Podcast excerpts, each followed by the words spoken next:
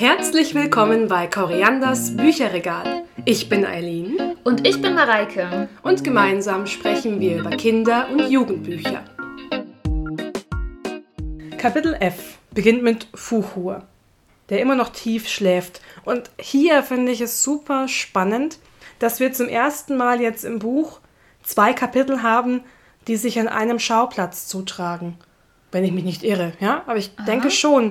Denn wir hatten vorher eigentlich immer so abgeschlossene Kapitel.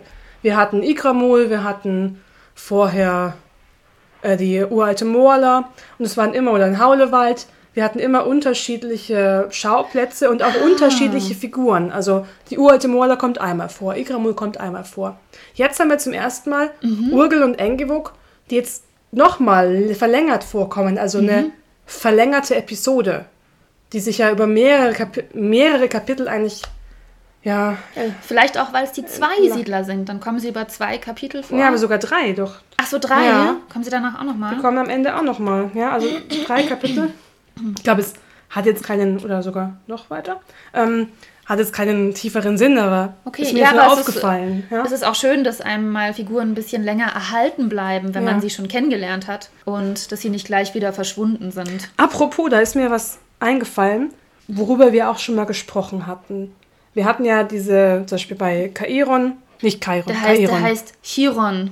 Nee, das ist... Also der heißt Kairon, aber da habe ich ja auch drüber nachgedacht, das wollte ich noch sagen, weil ich ja dann auch von Chiron gesprochen habe in den Horoskopen. Nein, das ist Chiron. Schon. Wird Chiron aus, egal. Ist ja auch logisch, weil alle Laute mit I, also alle CH, hellen Vokalen, also IE sind eigentlich immer CH. Man sagt eigentlich auch Chemie und nicht Chemie. Eben. Nur hier in unseren lokalen, sag ich mal, Dialekten machen wir immer Chemie draus. Manchmal. Genau, ja. Aber eigentlich Chemie und Chemnitz und so weiter. Aber Chemnitz. Ja, laut Regeln sollte es so sein. Auch wenn es hier niemand sagt, ja. Oder Chile, ja. Chemnitz. Mein Bruder hat in Chemnitz studiert. Ja. Aber hat er wirklich? Okay. Aber was ich noch sagen wollte, war, es gibt, wegen Kairon jetzt, haben wir am Ende ja diese Anspielung, der hat viele Geschichten erlebt und die sind irgendwo aufgeschrieben vielleicht. Und es gibt tatsächlich mindestens 6 Bücher, die Geschichten aus der unendlichen Geschichte weitergeschrieben haben. Ich habe irgendwo dazu einen Post entdeckt, bestimmt auch gespeichert. Ich habe es nicht mehr auswendig im Kopf, ich habe noch kein einziges Buch davon gelesen. Okay. Und ich weiß nur, dass eines davon von Tanja Kinkel ist. Ah, cool. Und die ist ja auch eine sehr bekannte Autorin für diese historischen Romane. Also es gibt auf jeden Fall mehrere Romane, die Inhalte von der unendlichen Geschichte weiterverarbeitet haben. Und ich habe mir auch gedacht, dass wir die auch lesen könnten. Einfach nur so als Zusatz, wenn wir sie schaffen oder irgendwie beschaffen können. Und sie zu bewerten, ja, und zu sagen, so hey, top oder flop. Und habe ich das jetzt richtig gelernt? Das ist dann Intertextualität? Intertextualität. Ist das? Ja, genau. Schon, ne? Das, was du beschreibst. Ja, ich wusste das vorhin nicht. Ja. Ich kannte das nicht. Okay, aber ich habe es gelernt. Ja. Auf jeden Fall sind wir in diesem Kapitel, das heißt, die 3 magischen Tore, sind wir eben immer noch bei Urgel und den anderen Namen, den ich mir einfach jetzt nicht merken kann. Die 3 magischen Tore? Ach, die 3 magischen. Was habe ich denn gesagt? Vielleicht hast du es auch gesagt. Was hast du verstanden? Ich weiß es nicht. Vielleicht habe ich auch irgendwas anderes gesagt. Das kann gut sein. Da sind wir auf jeden Fall. Und es geht los, dass Atréju was Leckeres zum Essen kriegt, ne? Mhm. Süßigkeiten und Säfte und so eingedickte Säfte aus Pflanzen. Also Trinkknäpfchen, Kännchen, ganz viele Kennwörter. Ja, alles ganz putzig und klein. 2 winzige Windlichter. Und sehr hübsch dekoriert. Ja. Und dann hinsetzen, befahl das Gnomenweibchen. Ja, die ist schon witzig, ja. Das ist echt so eine... Ja, so eine etwas strenge Mommy irgendwie. Ja, und was ich super interessant finde, ist, Atréju möchte sofort los. Er möchte, ich habe keine Zeit zum Essen, ich muss jetzt weiter. Und Urgel verbietet ihm das aber. Und das finde ich sehr spannend. Er sagt, die kindliche Kaiserin liegt im Sterben. Und dann sagt sie, nee, du musst erstmal dich hinsetzen, zur Ruhe kommen, trink was, iss was. Denn es bringt überhaupt nichts, überstürzt aufzubrechen. Ich finde sie auch richtig cool, weil sie als Einzige echt entspannt reagiert, als Atréju ihr das erzählt. Sie sagt nämlich, tatatat, so nach dem Motto, mit Hast erreicht man hier gar nichts. Du isst jetzt erstmal und kommst zu Kräften. Genau, und ich finde das sehr klug und sehr weise. Denn was wäre denn? Atréju ist total erschöpft und ausgelaugt. und geht zum magischen Tor oder zum Orakel und schafft es aber nicht, weil er einfach zu fertig ist. Und es gibt ja durchaus historische Beweise von Momenten, wo einfach eine Schlacht verloren war, weil die sich halt nicht ausgeruht hatten. Ja, ja, echt? Ja, gibt's ein paar, aber egal. Muss ja nicht zu sehr rumnörden. Naja, und ich finde aber auch, dass dieser Moment der Selbstsorge, Selbstfürsorge, erstmal die eigenen Bedürfnisse erfüllen, bevor du ein anderes Bedürfnis erfüllen kannst. Bevor du die Welt retten kannst, muss es dir erstmal selber einigermaßen gut gehen. Ja? Das finde ich irgendwie einen spannenden Moment, der ja auch vielleicht für Eltern eine wichtige Sache ist. Obwohl ich tatsächlich meine, dass man meistens bei ganz kleinen Kindern zuerst die Bedürfnisse der Kinder versorgt und danach sich selbst. Aber irgendwann, es geht ja nur für eine kurze Zeit so. Ab einem gewissen Zeitpunkt musst du auch auf dich selbst schauen. Ansonsten überlebst du nicht lange. Ja, ich wollte dich auch gerade fragen, so wie ist das bei dir? Weil, also ich muss schon sagen, es ist meistens erstmal Kinder, Kinder, Kinder und dann kann ich irgendwann schauen, wo ich bleibe. Und ich habe auch manchmal das Gefühl, ich komme gar nicht zu meinen Sachen, wenn die Kinder nicht versorgt sind. Also ich muss die erstmal versorgen, dass überhaupt der Raum entsteht. Dass, gut, du meinst die Kinder als so eine Art, wie deine, noch vielleicht in einem kleinen Alter, sind ja fast so wie Arme und Beine von dir, die vielleicht auch erst versorgt werden müssen, damit du zu dir selbst kommst, ist ja auch ein Teil von dir vielleicht. Solange die noch abhängig sind von dir. Vielleicht auch, weil die Kleine noch so klein ist. Genau. Also wenn es jetzt nur der Große wäre, dann wäre das bestimmt auch mal anders. Der kann ja auch mal, der kann auch mal zurückstecken für einen Moment, wenn ich was brauche. Ja. Das geht schon auch, ja. Und nur so als Beispiel, als so im ersten Jahr bei mir, war es eigentlich immer so, mein Kind hat zuerst zu essen bekommen. Und danach war ich dran, wenn ich überhaupt noch dran war. So, ja? Ja, ja. Man isst, was übrig bleibt. Genau. Und jetzt ist es schon so, dass ich eigentlich auch selber genug zum Essen finde. Ja, ja, und ich meine, klar, natürlich müssen die Bedürfnisse erfüllt werden, aber es ist eben, wie du schon sagst, es kann auch gewartet werden. Es wird auch darauf hingewiesen. Ich weise darauf hin, dass ich auch noch da bin und Gefühle habe und Bedürfnisse. Genau. Ja. Und das verändert sich dann schon. Ja.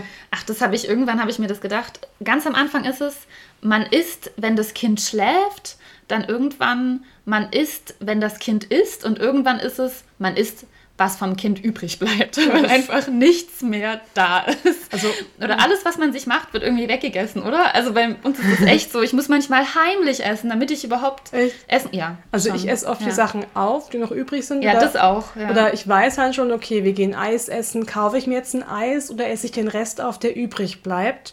Hatte ich gerade vorher erst, da habe ich den Rest der Waffel bekommen. Mhm. Ich wollte selber gar kein ganzes Eis und ich weiß, es bleibt sehr wahrscheinlich was übrig. Oder auch von Pommes, so super tolle Beispiele vom Essen haben. Ja. Ach so, bei euch gibt es nur Eis und Pommes. Ja, genau, klar, ja, im Urlaub.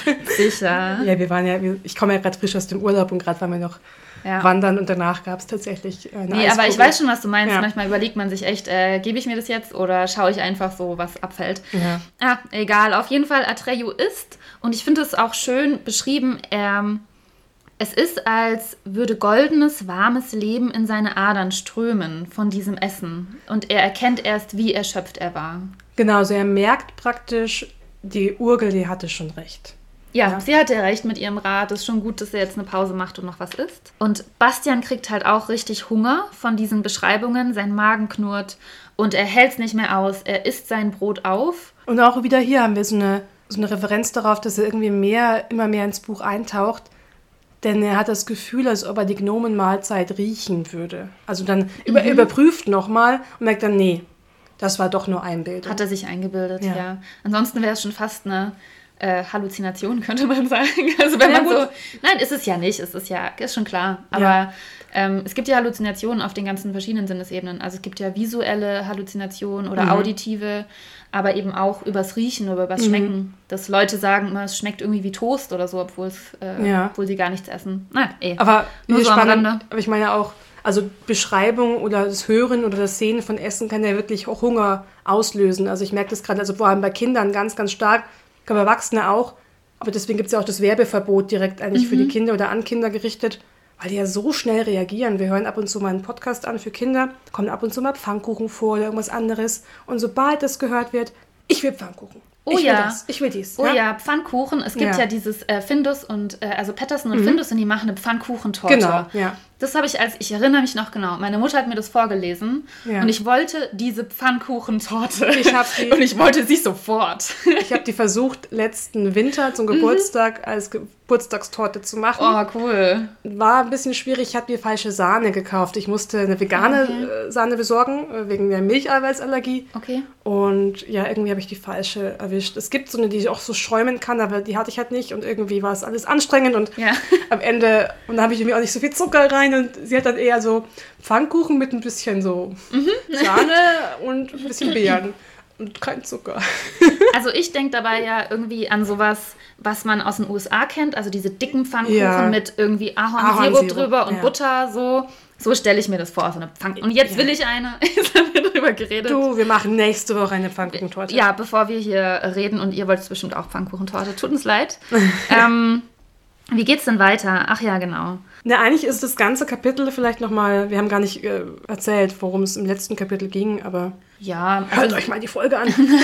Naja, sie sind ja immer noch da, wo sie waren, also eben vor diesem Eingang zu dem südlichen Orakel Uyulala und das sind eben diese Gnomen, wo sie sich gerade aufhalten und da gibt es einen männlichen und einen weiblichen, die halt wirklich wie ein altes Ehepaar streiten, ist echt köstlich und die Urgel regt sich auch gerade so ein bisschen auf, geht dann rein so und er sagt dann auch sowas wie, ach, hört nicht auf sie, die nörgelt nur rum, so nach dem Motto. Also man sieht, es sind die klassischen Ehethemen oder was man sich so drunter vorstellt.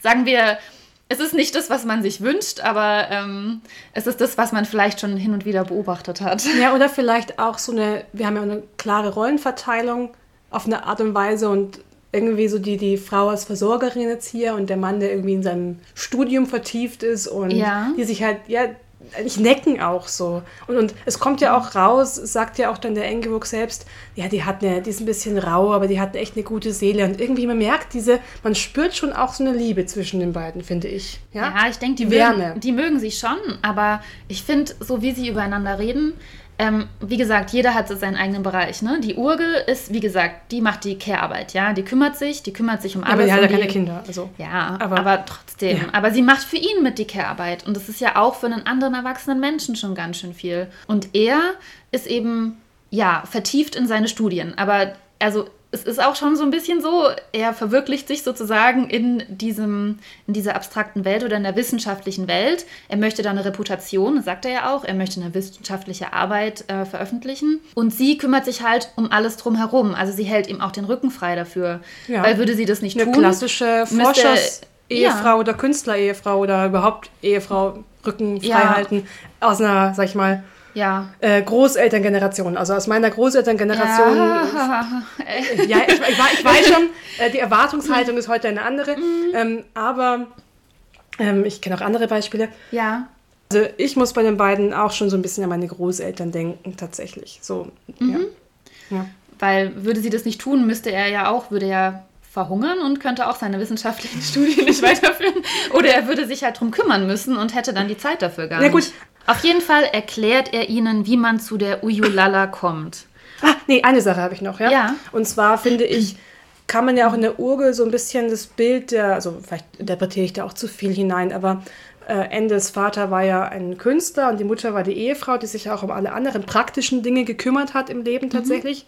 Die war zwar selber auch so ein bisschen, glaube ich, auch in anderen Sphären durch ihre esoterischen Bezüge, aber trotzdem war sie eine sehr standfeste Frau, als er sie kennengelernt hatte. Die hat einen eigenen Laden und hat ihn geführt und hat auch, glaube ich, schon für viele Dinge zu Hause gesorgt, während Endes Vater eben vielleicht auch mal in einer Depression versunken ist. Also könnte auch mal vielleicht in der Urgel so ein bisschen was von der eigenen Mutter vielleicht zu einem gewissen Zeitpunkt zumindest sehen, obwohl sich das, glaube ich, auch danach gewandelt hat. Aber war so mein spontaner Gedanke, weil sie eben was sehr stark auch Mütterliches hat, aber auch dieses Ruppige. Ich fand, sie hat voll was. Also sie erinnert mich auch so ein bisschen an die Mrs. Weasley irgendwie aus Harry Potter, stimmt, oder? Ja. Die ist auch so ein bisschen ruppig, aber kümmert sich halt auch um alles. Hat das Herz am rechten Fleck. Was machen die? Also er erklärt jetzt Atréju, wie er zu dem südlichen Orakel kommt, zu der Uyulala. Und Atréju hat eben gleich Fragen. Ja. Wer ist das überhaupt? Genau, die erste Frage, wer oder was also ist die Uyulala? Und das kann er schon nicht beantworten und wird auch so ein bisschen sauer. Ja. Keine Ahnung, im Hörbuch ist es Uyulala. Naja, auf jeden Fall fragt er diese direkte Frage und der Engywook verflixt und knurrt gleich und ist ganz verärgert. Und genau, er sagt, genau wie meine Alte, also wie die Urgel, fängst du mit so einer Frage an. Genau die Frage, die eben Engywook nach seinen jahrzehntelangen Forschungen, die wir uns hier vorstellen, immer noch nicht beantworten kann. Also er kann sie nicht beantworten. Was er sagen kann, ist, dieses Tor mit den Sphinxen, das ist tatsächlich der Eingang. Das ist das erste Tor, das heißt Felsentor. Genau, er kann ihm praktisch erklären, wie man zur Uyulala kommt. Aber was genau da passiert und wie man letzten Endes aber durchkommt. Also er kann praktisch die Tore beschreiben, aber nicht wirklich, welche Fähigkeiten man braucht, um durchzukommen. Ja, und das sagst du ja schon ganz richtig. Es gibt 3 Tore. Und das erste ist nicht das Felsentor, das erste ist das... wie heißt das? Das große Rätseltor. Mhm. Das zweite ist das Zauberspiegeltor. Und das dritte ist das ohne Schlüsseltor. Genau. Durch all diese Tore muss man durch und man kommt nur durch ein Tor, wenn man das davor schon durchschritten hat. Genau. Denn die Tore existieren erst dann, wenn man ein Tor durchschritten hat. Genau. Ja. Und das erste Tor, das ist immer offen. Man kann aber nur durch, wenn die Sphinxen ihre Augen schließen. Wenn man durchgeht, und die Sphinxen haben ihre Augen geöffnet, dann bleibt man da stehen, weil man alle Rätsel der Welt lösen muss. Also, ja, oder beziehungsweise nein. Ich glaube, die Sphinxen schauen sich ja gegenseitig an. Ja. In dem Blick einer Sphinx kann man nicht standhalten. Denn in dem Blick einer Sphinx, die sind eigentlich blind, die Sphinxen, da sind aber alle Rätsel der Welt enthalten. Ja. Und deshalb können sich die Sphinxen nur gegenseitig anschauen, weil die sich praktisch gegenseitig so bannen. Und die schließen aber manchmal die Augen. Und dann kann man durch. Genau. Und es haben aber viele nicht geschafft und die sind erstarrt. Und da musste ich sofort an den Basilisken von Harry Potter denken, der ja auch durch den Blick, oder letzten Endes die, ist eine Schlange, aber ja, der durch den Blick einen Menschen töten kann, also praktisch erstarren lassen kann. Ja. Ich glaube, man erstarrt, wenn man durch einen Spiegel sieht oder durch eine Spiegeloberfläche. Der direkte Blick tötet. Genau. Ja. Und das ist hier so ähnlich, die Menschen erstarren. Aber interessanterweise sind die irgendwie noch lebendig, denn die sterben dann. Also er sieht ja, also Atréju, wenn er später dann durchs Tor durchschreitet, sieht er ganz viel Gerippe. Das heißt, irgendwie sind die ja dann verendet. Die bleiben jetzt keine eingefrorenen Statuen. Sondern die bleiben stehen und können sich aber eben nicht mehr wegbewegen. Und ich denke, dass die einfach dann verdursten, ja? Also genau, schrecklicher Tod. Ja. Und da einfach verenden, weil sie nicht aufhören können, über diese Rätsel nachzudenken. Also na gut, nach 4 Tagen sind sie tot. Also es ist ja auch noch eine heiße Wüste. Also wenn man oder schneller. Ja. Gut, man weiß ja auch nicht, welche Wesen das sind. Vielleicht, ist ja auch egal, es sind verschiedene Wesen. Ja, das erklärt eben der Engywook dem Atréju. Und Atréju fragt dann, und wie, also wer wird denn da durchgelassen? Und das finde ich jetzt wieder herrlich. Und das ist auch wieder dieser Punkt der Kritik an der Wissenschaft. Denn Engywook kann das nicht sagen und sagt dann, ich habe erst gedacht, vielleicht... Äußere Merkmale? Äußere Merkmale, genau. Also er bewertet erstmal, vielleicht waren das äußere Merkmale, vielleicht die Körpergröße, also eine Heldengröße zum Beispiel. Nachdem das aber nicht funktioniert hat, sucht er nach irgendwelchen Zahlenverhältnissen, vielleicht die Primzahlen und so weiter. Und also jeder Dritte oder... Genau, und da ist mir aufgefallen, Engywook, also das haben ja auch ein paar geschafft, mit denen er gesprochen hat. Ja. Engywook hat nie mit denen gesprochen, was die Intention war. Mhm. Der hat nicht danach bewertet oder gefragt, warum wollt ihr eigentlich zu dem großen Orakel? Stimmt, ja. Das könnte ja eher vielleicht ein Hinweis darauf sein, wer durchgelassen wird. Ja, auf jeden Fall. Meiner Meinung nach wird auch das Lebewesen durchgelassen, dessen wahrer Wille, das seinen wahren Willen erforscht hat. Oder denn Engywook sagt ja, also die Guten wurden nicht durchgelassen, aber die Läppischen, die Doofen wurden durchgelassen. Teilweise. Die Frage ist natürlich auch, können wir Engywook hier vertrauen, dass er doof zwischen gut irgendwie unterscheiden kann? Ja, also, aber er ist auf jeden Fall nicht in die Tiefe gegangen, das stimmt, das ist mir gar nicht aufgefallen. Er hat es nicht in der Tiefe erforscht, er hat nur oberflächliche Merkmale angeschaut und hat wirklich auch nicht, nach der Intention gefragt. Und das fand ich auch, also spannend, das ist ja so wieder Wissenschaftskritik, nur an der Oberfläche. Auf jeden Fall. Ja. Also er kommt zum Schluss, es ist zufällig und macht keinen Sinn. Genau. Weil er kann es nicht begreifen, also ist es sinnlos und macht keinen Sinn. Und da sagt die Urgel, ich glaube, die Urgel kommt dann auch mal zwischendrin und sagt raus. So ein Schwachsinn, das kannst du nur nicht begreifen, dass es auch einen höheren, tieferen Sinn gibt. Ja, nur weil du das nicht verstehst, heißt es nicht, dass es keinen Sinn gibt. Genau. Und dann gibt er ihr aber auch noch recht. Also er sagt schon, aber eine Urgel, die hat eigentlich schon irgendwie mehr Kompetenz da in der Richtung. Und da fand ich wieder diese Urgelgestalt, die ja scheinbar nur praktisch veranlagt ist, aber trotzdem noch mehr Sinn für diese Feinheiten hat im Leben. Für vielleicht auch das, ich sage jetzt mal, Emotionale, für den tieferen Sinn hinter etwas, was schon wieder so eine Anspielung vielleicht auf Endes Mutter ist, die ja auch, sie wie gesagt, sehr praktisch orientiert war, aber auch so diesen Kosmos oder so einen Kosmos im Hintergrund hatte, ja, irgendwie auch gläubig war und so weiter. Und Ende ist ja auch gläubig selbst, ja, vielleicht hat ja, das so eine Art. Ja, er ist Christ, ne? Ist er jetzt eigentlich evangelisch oder katholisch? Also, seine Mutter war evangelisch. Ja, dann ist er wahrscheinlich evangelisch. Genau, drauf, aber schon so eine Mischung auch. Also, auch, glaube ich, Esoterik mit dabei. Aber auf jeden Fall christlich geprägt. Christlich schon auch, aber später ja auch vielleicht mit den Asienreisen. Ich glaube, da gibt es auch schon so eine Vermischung am Ende. Mhm. Ja? Und Bastian derweil fragt sich, haben sie jetzt wohl schon die Polizei gerufen? Und er bekommt jetzt auch langsam ein Problem, nämlich draußen dämmert es und er hat Probleme weiterzulesen. Also er kann eigentlich nichts mehr sehen, dann läuft er da rum auf dem Speicher, läuft hin und her, sieht dann eben ein Grammophon, das Gemälde, ein Gemälde mit einem Goldrahmen, einen Kerzenleuchter und so weiter. Und auch einen Spiegel. Und der Spiegel ist interessant, weil der Spiegel ist erstmal halb blind. Fand ich cool. Hatte ich bisher noch nicht gehört, die Ausdrucksweise, aber ich kann mir was drunter vorstellen. Also halb blind, dass man eben nicht viel sehen kann, sondern nur verschwommen. Er sieht sich selbst und ist auch super selbstkritisch und wertet sich selbst auch wirklich ab, ja, mit dem, was er sieht. Er sagt, er sieht sich selbst an und schön war er wirklich nicht. Er ist dick, irgendwie hat X Beine, er hat ein käsiges Gesicht. Und sagt dann auch nein und geht weg. Also es ist schon, er hat schon eine starke Selbstabwertung. Ja. Ja. Interessant ist auch, was sich alles auf dem Speicher befindet. Ja, so ein Spiegel Zeug, ja. Und auch so diese Goldrahmen, also Gemälde in Goldrahmen mit Menschen, mit einem strengen Gesicht darauf, habe ich mir auch gedacht, wer ist denn das? Vielleicht waren das so Schulleiter oder irgendwelche Leute, die da rumhingen. Vielleicht sogar noch aus der Kaiserzeit, ich weiß es nicht. Weiß, ja.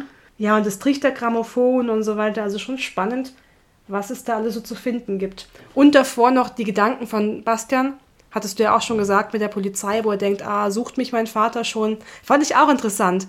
Vorher denkt er noch, mein Vater vermisst mich gar nicht und so weiter. Und jetzt denkt er um 3 Uhr nachmittags, bestimmt ist schon ein Suchtrupp. Und im Radio geben die auch schon meine Namen durch und so. Stimmt, ist eigentlich total widersprüchlich, ja. Also da schon so eine Umkehr, dass er vielleicht doch denkt, dass sein Vater ja schon Panik schlägt, ja? Ja, und das ist ja auch eine realistische Einschätzung. Ja. Okay, und dann geht's wieder in Atrejus Welt, also nach Phantasien, und da wird ihm jetzt erzählt vom Zauberspiegeltor. Also auch der Spiegel ist auch wieder eine Parallele zwischen Bastians Realität und Atrejus. Genau, also hier ein Spiegeltor und dann Bastian, der sich im Spiegel angeschaut hatte. Und der Spiegel ist auch cool, weil es ist so, wenn man durch das erste Tor durch ist, sieht man diesen Spiegel und man sieht dann aber nicht sich selbst, also nicht das Äußerliche in der Reflexion, sondern man sieht das, wie man innerlich aussieht, also sein inneres Wesen. Und das ist eben gar nicht so einfach, da durchzulaufen. Man muss sozusagen durch sich selbst durchlaufen.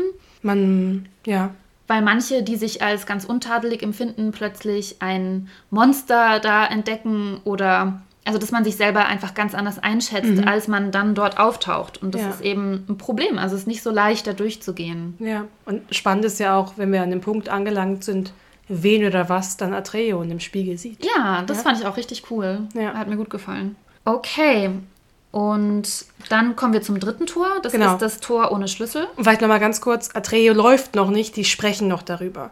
Also der Engywook erklärt ihm das noch. Genau. Stimmt. Ja? Also es wird noch alles erklärt, was er da finden wird. Also praktisch Engywooks Erkenntnisse. Ja? Genau, dieses ohne Schlüsseltor, das ist aus phantasischem Selen. Absolut unzerstörbar und das kann man nur öffnen, wenn man den Willen ausschaltet sozusagen. Also je mehr man durch will, desto härter wird es und man kommt nicht durch. Also es öffnet sich nur dann, wenn man alles vergisst, sich selbst vergisst und nicht mehr durch will. Ja. Und dann sagt Atreju, wie soll ich da jemals durchkommen? Ja? Das geht doch gar nicht. Ja, und Atreju möchte auch aufbrechen. Der kleine Mann, ich nenne ihn einfach jetzt kleinen Mann, weil ich mir diesen Namen nicht merken kann. Engywook. Ja, Engywook. Der sagt dann auch, hey, aber du musst mir versprechen, dass du mir erzählst, wie diese Uyulala, also wie die aussieht, wer das ist und so weiter, weil bisher wollte mir das niemand verraten und das ist ganz schlimm für mich. Ja. Dann sagt der Atreju, das kann ich dir nicht versprechen, ich weiß ja nicht, was da passiert. Wieder voll weise und mutig und klug von Atreju. Ja. Und so vorausschauend, und ich bin mir sicher, ich als 10-jähriges Mädchen, hätte mich jemand so angefleht, ich hätte gesagt, ja klar, ich mache das für dich, ja, und müsste danach mein Wort irgendwie brechen oder nicht, oder könnte es nicht halten. Und Atréju ist so klug, zu sagen, ich kann das nicht versprechen, ich weiß nicht, was auf mich wartet. Also er ist schon sehr selbstbewusst. Ja? Das ist sehr klug von Atréju und der Engywook wird dann auch richtig sauer und geht weg, so undankbar und bla bla bla. Rennt ein bisschen weg wie so ein kleines, trotziges Kind, habe ich mir aufgeschrieben. Nochmal hier wunderschönes Zitat von der Urgel, die dann sagt, er meint's nicht so, der alte Schrumpfkopf. Ja. Ist nur wieder mal schrecklich enttäuscht wegen so einer lächerlichen Forschungen. Ja, und da finde ich auch interessant, also Urgel und... Die entschuldigen sich immer gegenseitig. Ja, also die sind schon witzig. Es ist schon ein lustiges Paar. Sie haben eben beide unterschiedliche Rollen. Keiner der beiden hat Respekt für die Rolle des anderen. Also Urgel hat keinen Respekt für seine Forschungen. Er hat keinen Respekt für ihre praktischen Tätigkeiten, die ja das Überleben aber auch schon irgendwie sichern. Ja. Mhm. Und beide sind trotzdem auch so ein bisschen, ja, entschuldigen sich und nehmen sich dann trotzdem auch in Schutz im Zweifel. Ja. Und Atréju geht jetzt auf jeden Fall los ohne Fuchur. Da habe ich mir auch aufgeschrieben, ist das so schlau? Hätte er nicht warten können auf Fuchur? Weil ich dachte, dass Fuchur ja, dadurch, dass er ein Glücksdrache ist, eben dazu führt, dass alles gelingt. Aber gut. Vielleicht allein schon durch die Existenz von Fuchur, der ja eben schon zugesagt hat, hey, ich bleib bei dir, ich bin dein Freund oder dein Begleiter, dass er dadurch vielleicht schon das Glück hat von Fuchur. Vielleicht hat er, stimmt, vielleicht ist er dadurch sozusagen schon, dadurch hat er eben sein Glück. Ja, und dann ist die Beschreibung eigentlich relativ schnell. Wir wissen ja jetzt eigentlich schon, wie die Tore aussehen. Atréju schafft das erste Tor, er geht Schritt für Schritt, auch wenn sehr, sehr langsam, durch und die Sphinxen schauen weg oder verschließen ihre Augen vor ihm. Genau, er kommt durch und dann kommt er zum Spiegeltor und das ist jetzt interessant. Da sieht er einen kleinen, dicken Jungen mit blassem Gesicht, der in einem Buch liest auf Matten. Genau, in graue, zerrissene Decken gehüllt. Ja? Und er sieht auch die Eule, den Fuchs, den Adler im Hintergrund und auch ein Gerippe. Ja. Also er sieht den Bastian. Genau, ganz klar. Und Bastian sofort, geschockt. Ja?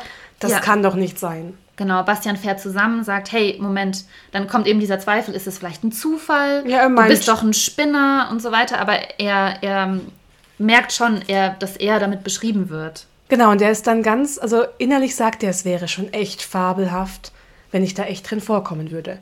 Also er wünscht sich schon eine Geschichte und traut sich noch nicht, es laut zu sagen. Atréju ist zwar überrascht über das, was er da sieht, aber das stört ihn nicht groß, der läuft einfach durch. Er lächelt dabei. Ja, er lächelt sogar dabei. Mhm. Und dann geht er durch und das ist jetzt interessant. Er fühlt sich leicht und heiter und er hat jegliche Erinnerungen und jegliches Wissen eigentlich darüber verloren, was er da tut und wer er ist. Er weiß seinen eigenen Namen nicht mehr. Ja. Und also ich finde es hier wieder ganz schön beschrieben. Man kann so sich richtig gut vorstellen, wie er gerade aussieht. Er sieht das Tor, er sieht dieses ohne Schlüsseltor, denkt sich, ach, hübsch, ist ja nett, geht mal rum. Und da musste ich ganz kurz an den Lockhart denken. Schon wieder ein Harry Potter-Referenz. Ja, krass, aber wie der nach diesem Vergessenszauber ist, der ist doch auch ganz lustig. Ach, ist ja eine interessante Wohnung, in der ihr hier so lebt, in diesen Katakomben. Ja, auch so ein bisschen süß, ne? Genau. Wie so ein Kind. Auch ein bisschen feucht und dunkel hier, aber schon ganz nett. Also so ähnlich ist der Atréju hier auch. Ja? Stimmt, er hat was ganz Kindliches, was Naives. Er ist da plötzlich einfach ohne Angst, ohne Furcht, ohne alles, einfach happy. Ja. Und dann will er aber weggehen. Also er sagt so, er hatte Lust, irgendwie wegzugehen und dreht sich schon um. Und dann greift der Bastian ein. Und Bastian ruft, nein, du musst da durch. Und dann geht er eben doch durch. Und das ist auch kein Problem, das ist einfach offen für ihn. Er will ja nichts, ne? Ja. Also er hat ja wirklich seinen Willen auch aufgegeben. Ja, und ich denke, dass dieser Eingriff von Bastian schon für den Fortgang der Geschichte sehr, sehr wichtig war. Ich glaube auch. Denn immer mehr kommt er in die Geschichte rein. Und wir hatten ja auch schon mal den Schrei, der auch schon mal aufgetaucht ist bei Ikramul. Und man merkt eigentlich, dass er durch das Eingreifen, durch das mit dem Buch sprechen, mitfühlen, die Geschichte lenkt und leitet. Also er ist bereits hier eigentlich in Phantasien irgendwie auch drinnen. Er nimmt schon Einfluss auch auf das Geschehen. Genau. Dann, was Atréju sieht, als er durch dieses dritte Tor geht, ist, das ist ein langer Gang mit vielen Säulen. Es gibt Stufen und Treppen und dahinter noch viel mehr Säulen. Und darüber ist der Nachthimmel. Und das fand ich sehr schön beschrieben. Also ich finde, es hat wirklich Atmosphäre und ist eine gute Stimmung irgendwie. Mir gefällt es echt gut. Ja. Aber mehr erfahren wir noch nicht darüber, wer oder was die Uyulala sein könnte. Nee, wir sind nur ganz am Ende nochmal bei Bastian. Und da ist es jetzt 4 Uhr und es ist dunkel. Man kann nichts mehr lesen. Er sucht dann Lichtschalter, die er nicht findet. Mhm. Und am Ende entzündet er dann den Kerzenleuchter mit Streichhölzern, die er immer dabei hat, weil er gern Feuerchen macht. Ja. Ja. Ja, gut, ich meine, ich habe auch ganz gerne ein bisschen gezündelt als Kind in den Büschen meiner Eltern und habe dann irgendwie Suppe gekocht aus irgendwelchen Kräutern, die ich gefunden habe. Aha, ja. Also solche Sachen habe ich auch gespielt. Ja. Naja, gut, auf jeden Fall geht es dann weiter. Immer verboten, das war ein ganz großes Thema, aber wir haben es trotzdem gemacht. Mein Bruder natürlich auch, ja. Und dann geht es nächste Woche weiter mit dem nächsten Kapitel, und zwar die Stimme der Stille. Genau, wir freuen uns schon.